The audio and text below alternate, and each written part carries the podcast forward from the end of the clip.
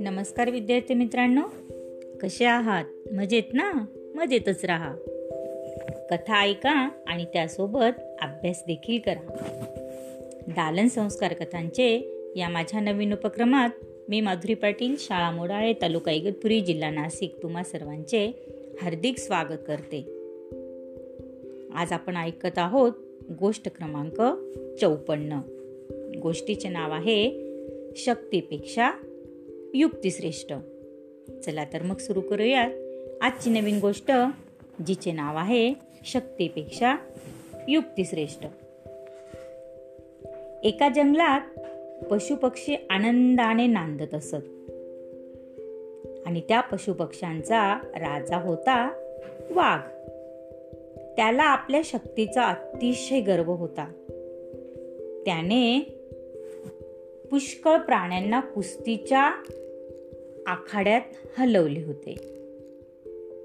त्यामुळे त्याला वाटत असे की आपल्याला कोणीही हरवू शकत नाही. एकदा तो असाच फिरत असताना त्याला एक कोल्हा दिसला. वाघाची व कोल्ह्याची गट्टी जमली. बघा मुलांनो, कोणाकोणाची गट्टी जमली? वाघाची आणि कोल्ह्याची. इकडच्या तिकडच्या गप्पा मारल्यावर वाघ म्हणाला, तू माझ्याबरोबर कुस्ती खेळशील का?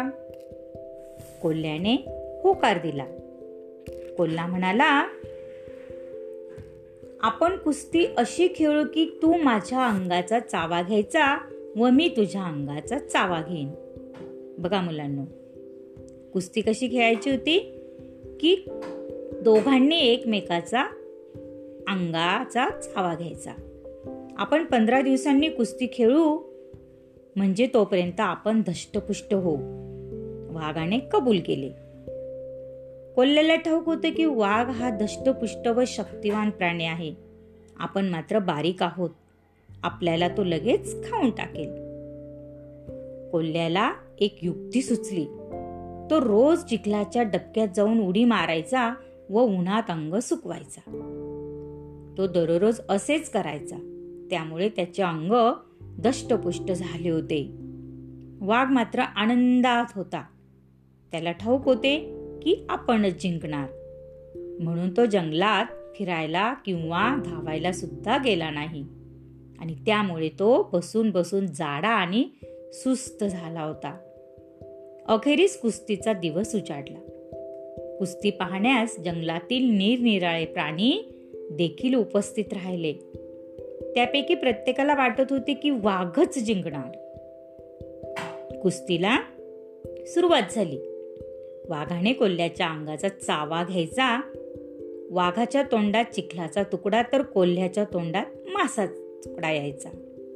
बघा मुलांनो, ज्यावेळेस वाघ कोल्ह्याला चावत असे तेव्हा वाघाच्या तोंडात काय यायचा? चिखलाचा तुकडा.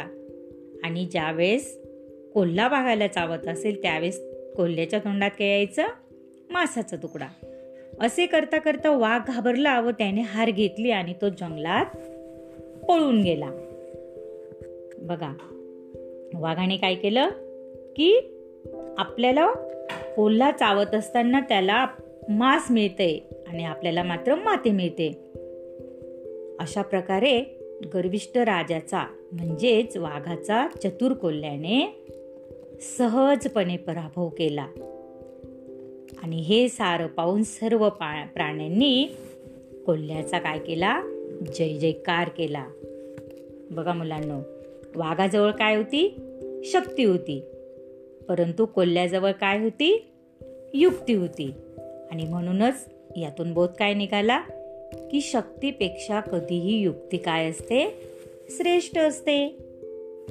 आवडली ना आजची गोष्ट? वाव.